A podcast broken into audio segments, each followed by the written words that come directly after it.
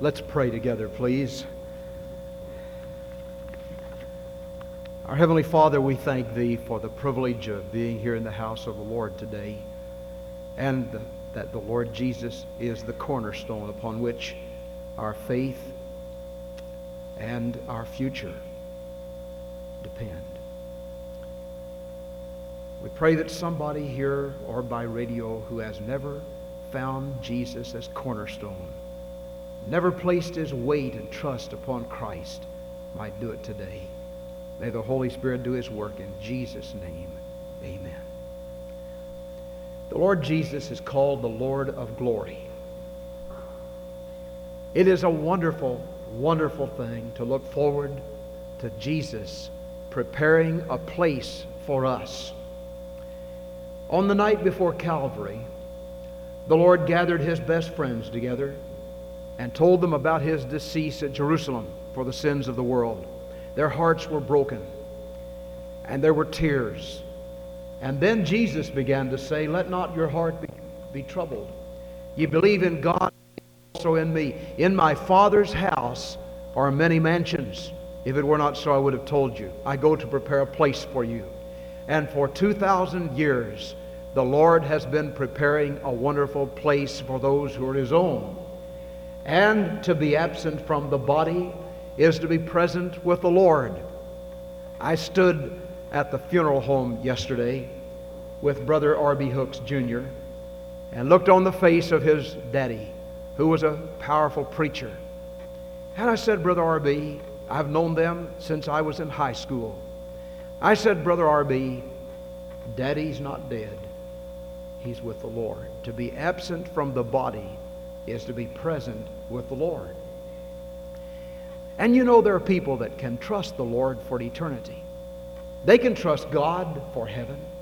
They can trust God even for death. They can even trust God for the valley of the shadow. And yet, some of the same people have a tough time trusting God for life. But the Bible has said God gives His beloved faith and strength for life itself. In Philippians 4:19, the Lord Jehovah Jireh, Jehovah will supply every need of yours according to his riches and glory by Christ Jesus.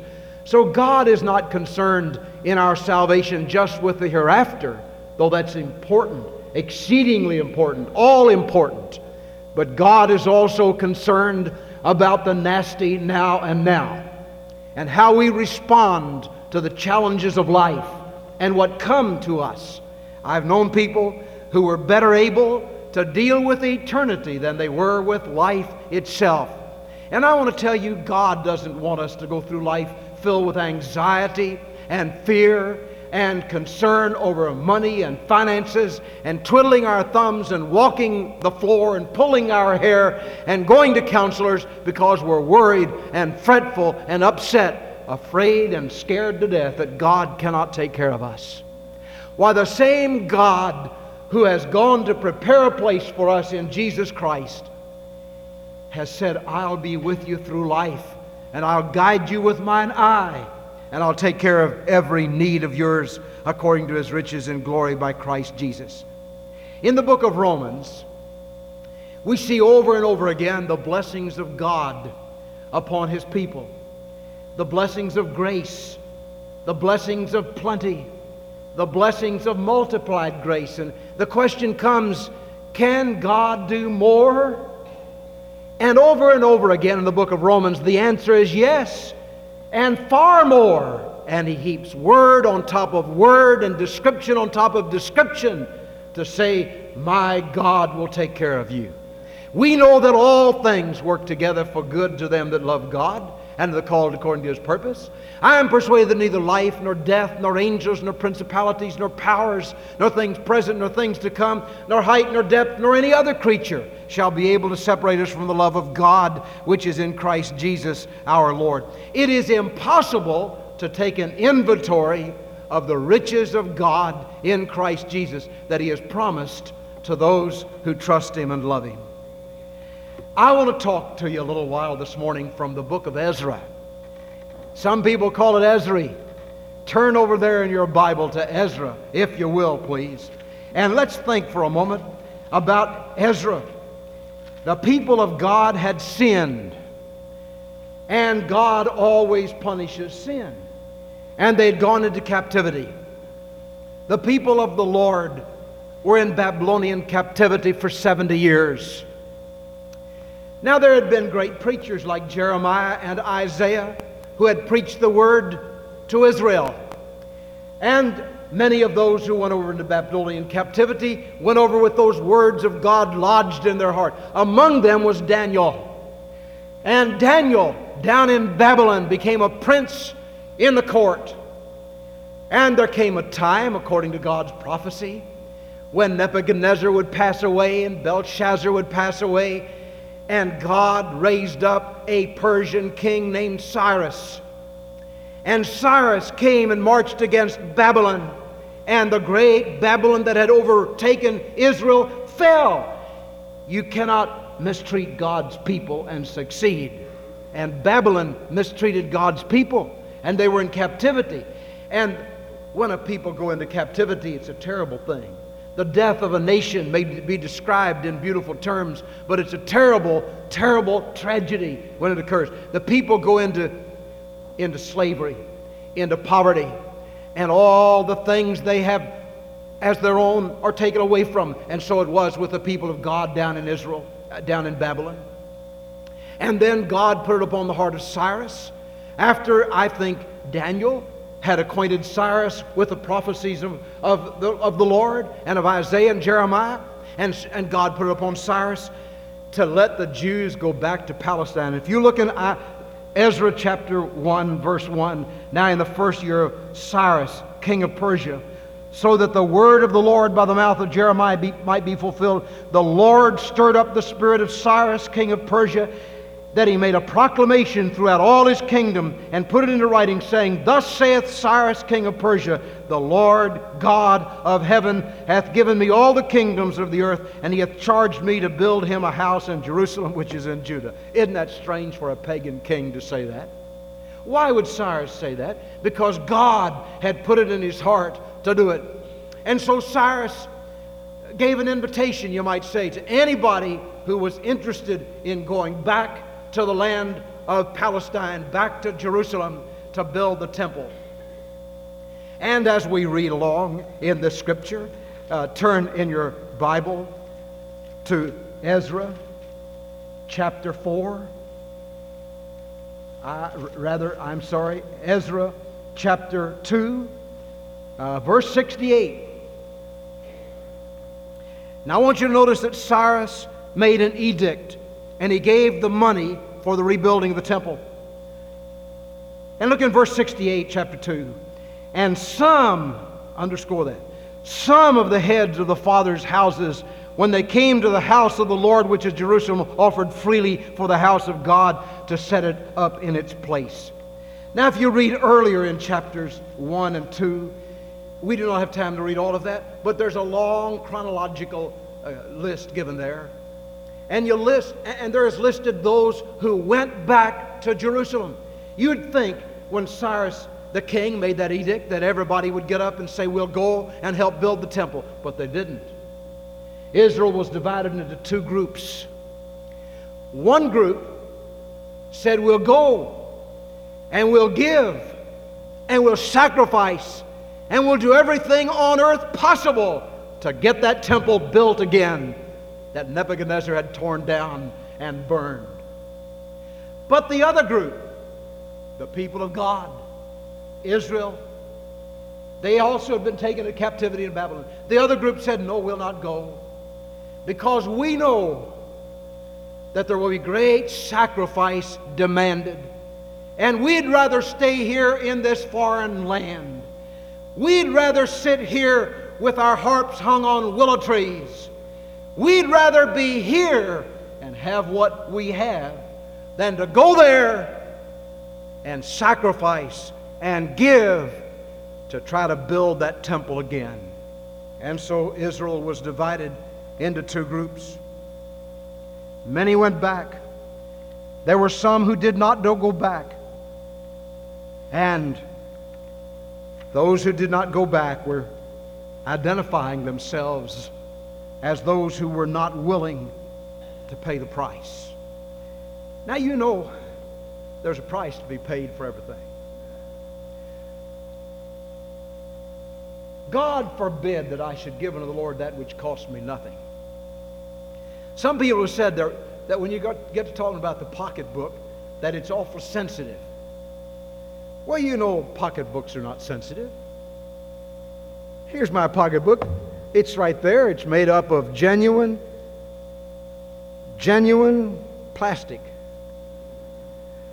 And it doesn't feel a thing. It's just sitting there. But I'll tell you what is sensitive the, man that owns that pocketbook.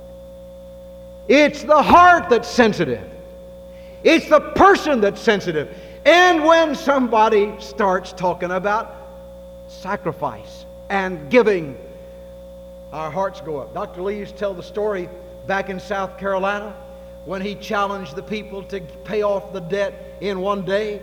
He said, as long as he would talk about the grace of God, there was an old judge, used to be governor of South Carolina there. And the judge was there. As long as he would talk about grace, uh, that judge would sit there calm and his stick in his hand, his cane in his hand, everything be all right.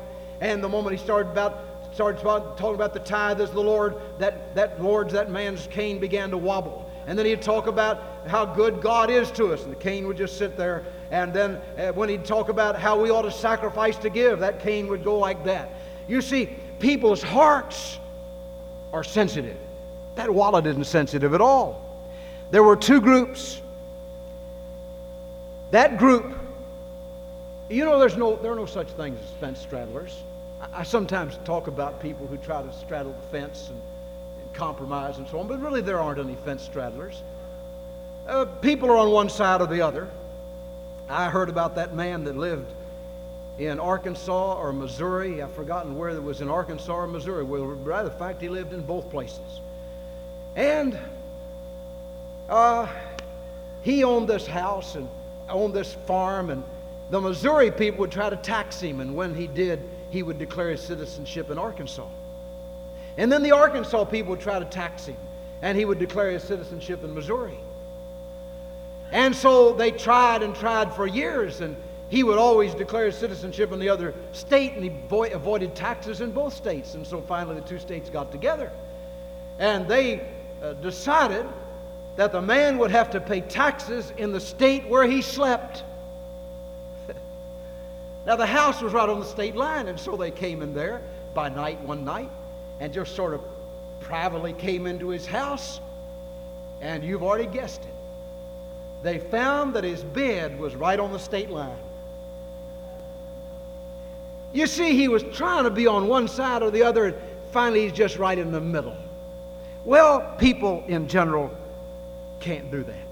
They've got to be on one side or the other. And this group in Ezra's day said, We're going to stay in Persia or old Babylon. And we're not going to go down there and sacrifice our homes and what we have and try to build that temple again. Y'all go and do it.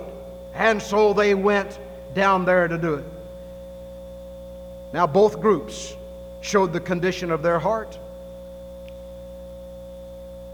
The symptom was simply those who would give and those who would not give. And it showed the problem of the heart. You see, both were the people of God.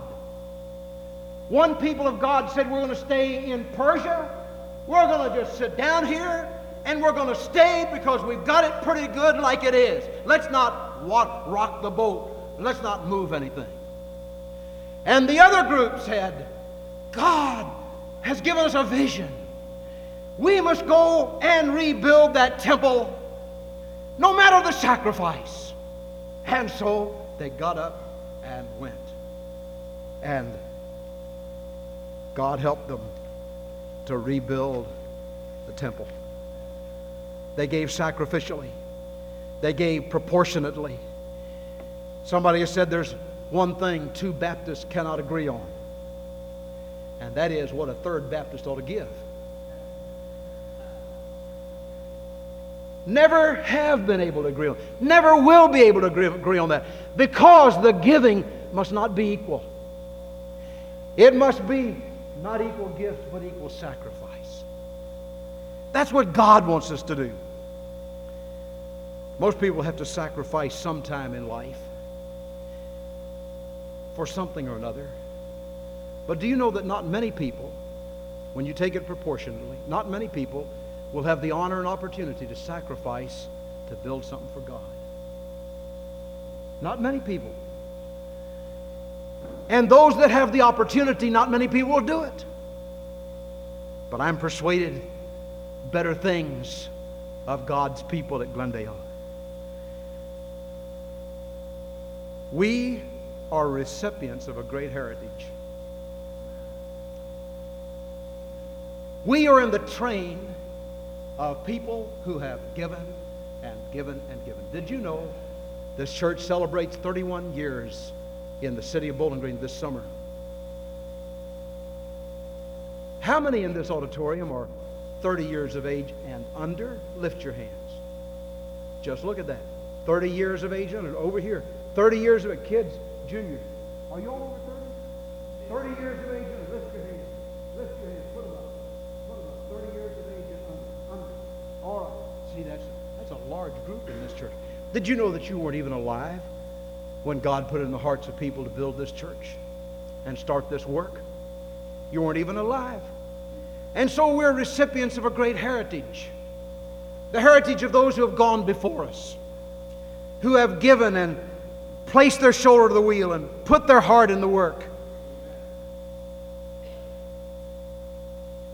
And we have the opportunity now to catch up with them a little bit and say, hey, everybody, back there 30 years ago, we're living in 1986, and we're going to keep faith with you. Those of you who started in a little house, those of you who built that lean to, those of you who came over and made out of this drainage ditch a beautiful campus for the first part of this church. Those of you who sacrificed and poured your faith and your love into building this work and to touching lives all across the world, we're going to keep faith with you we're going to enter into a spirit of sacrifice too. And we're going to do what those people in Ezra's day did. We're going to go and rebuild the work and go forward.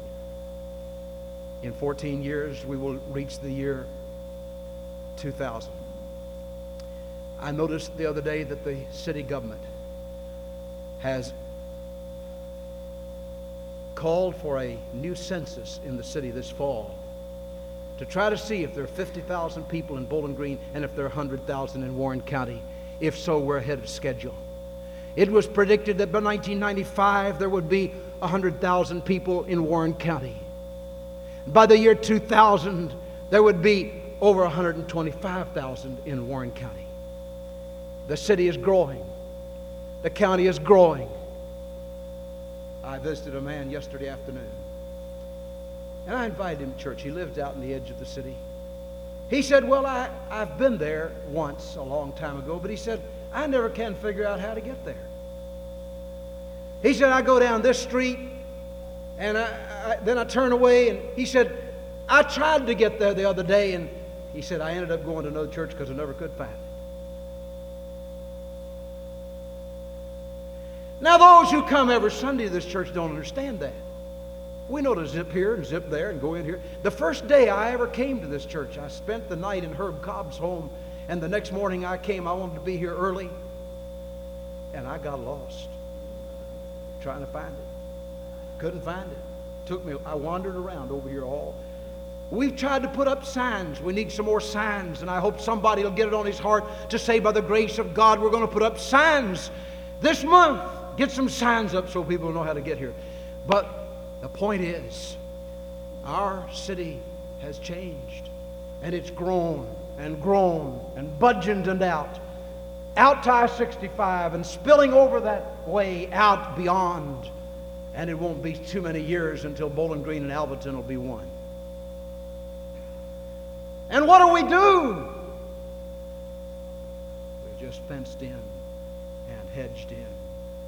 And the vision that God has given us to enlarge and grow and get to the job and task of building a work that will bless the city.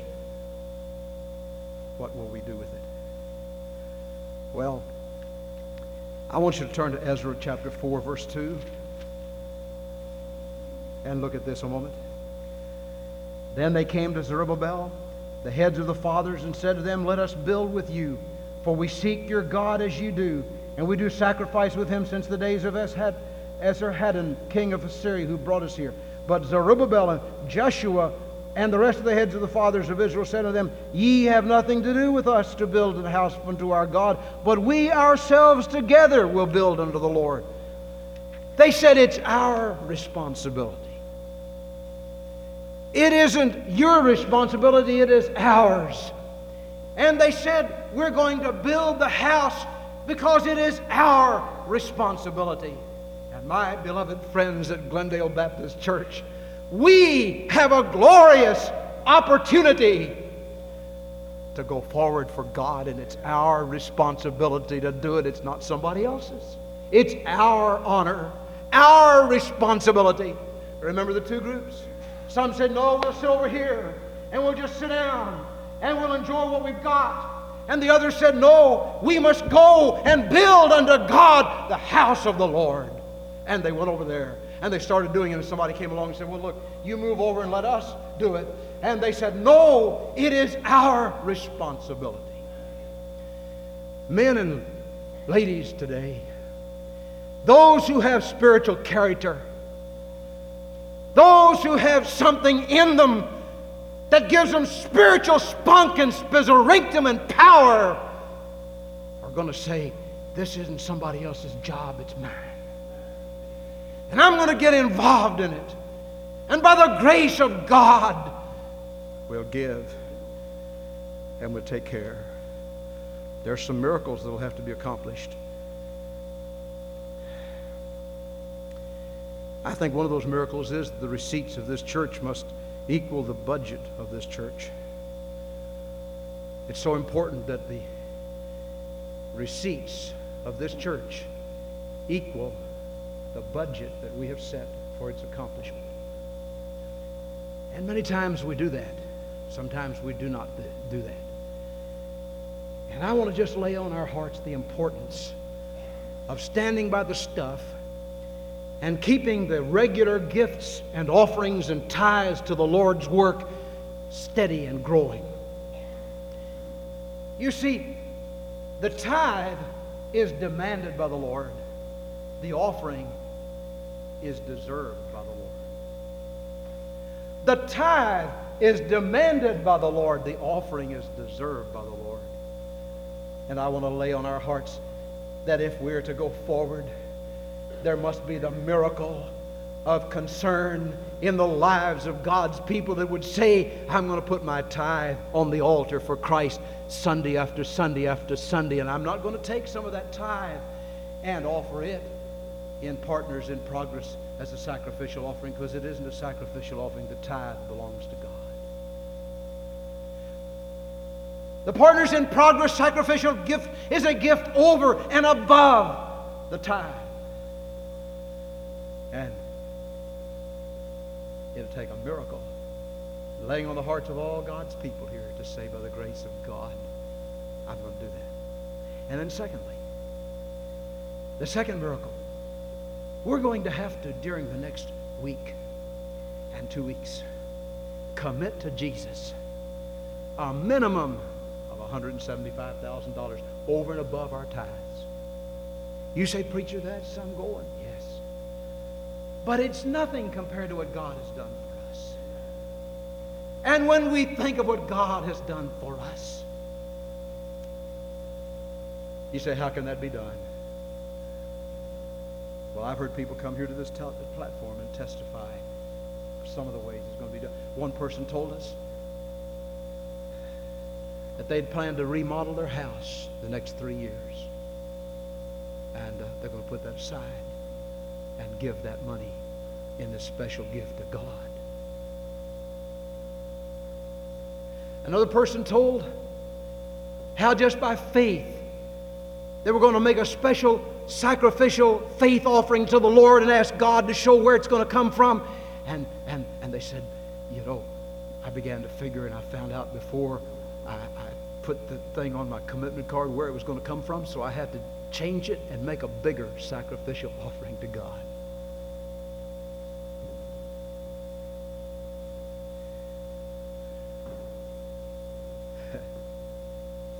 what shall I give thee, Master? Thou who hast given all to me. Not just a half or part of my staff, but I must give all to thee. Well,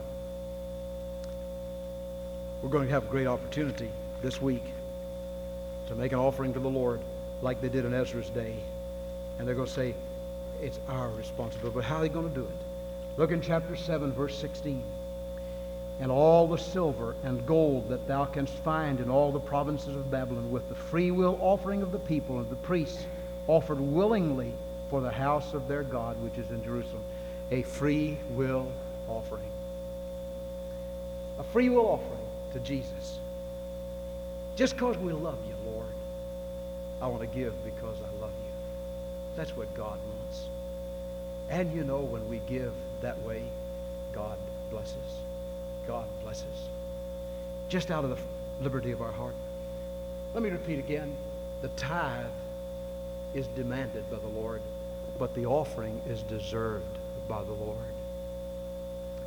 And I think God may be just sitting back waiting and watching the Glendale Baptist Church. And he's saying, I want to find out if you walk your talk. You've talked about wanting to do great things for God. You've talked about how, oh, how I love Jesus. You've talked, some have even said, well, I believe in giving but not borrowing. And you've talked about that. God's going to say, I, I just want to sit back and, and see. What are you going to do? Junior boys and girls, what are you going to do? You're going to say, that's for the young people. That's for the adults. I don't have any money to give. Yes, what is that in thine hand? What that in thine hand? You have something in your hand, you give it to God. He doesn't expect something you don't have. I heard about a boy, a junior boy, didn't have much to give. But he said, I'm going to ask God to help me get a job so I can give to God for this special program. And you know what he did? He borrowed the money to buy a lawnmower. And he went out and uh, got jobs mowing lawns. And little by little, he paid for the lawnmower, but he didn't pay it all at one time. He took some each week and gave it to God. And then everything over and above what he paid for that lawnmower, he gave to God for the church's building program.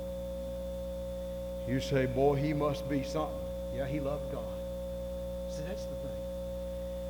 What we're doing is a test of love. Do we love the Lord? Do we love His church? How much do we really love Him? The third miracle must we must go forward in faith.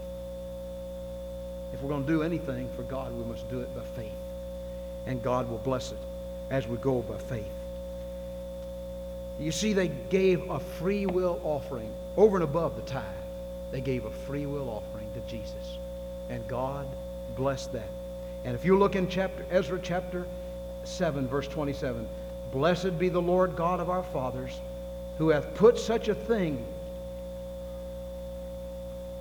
as this in the king's heart to beautify the house of the Lord which is in Jerusalem. They were thankful. They had a great Thanksgiving celebration when there was victory.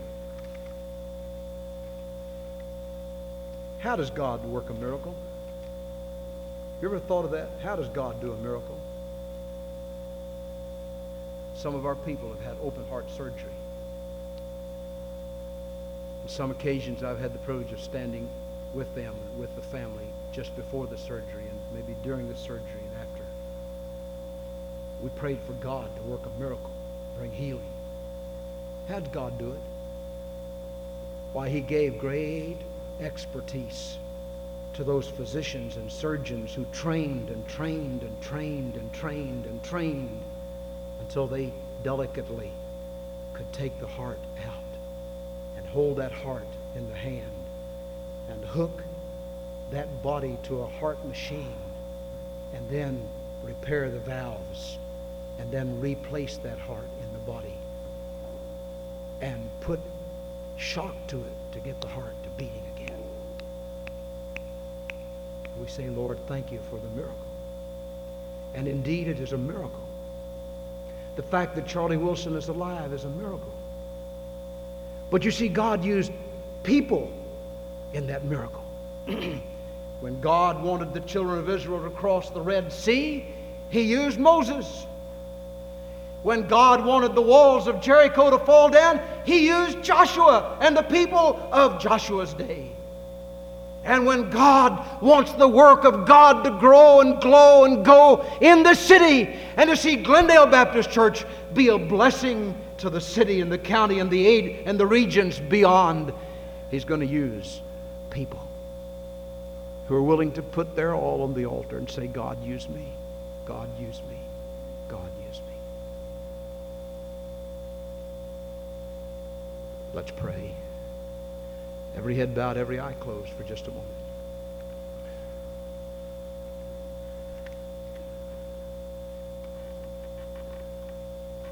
I'd like for us to stand with our heads bowed and eyes closed. Every head bowed, every eye closed. The invitation will be in just a moment, but I want to ask you right now to do something. Everybody here, don't leave. Nobody move around, please. Listen. With our heads bowed and eyes closed, would you just ask God? Lord, what do you want me to do about this? Lord, what wilt thou have me to do? Lord, what wilt thou have me to do about a sacrificial commitment, a sacrificial pledge, a sacrificial offering, so that souls can get saved and the work of God grow and the name of the Lord be blessed. And when the people hear about it, they'll bless the name of God. And they'll be able to say, those people at Glendale Baptist Church love God.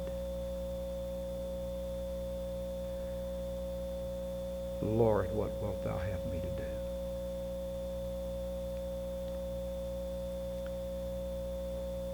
And there could be somebody here today or under the sound of my voice who has never yielded your heart to Jesus. Lord, what wilt thou have me to do about Jesus? About receiving him? About coming to know him? About obeying him in baptism? Lord, what wilt thou have me to do? We're going to sing that in a moment. Lord, place upon our hearts today what you'd have us do. What you'd have us do in the next few days as we make our commitments.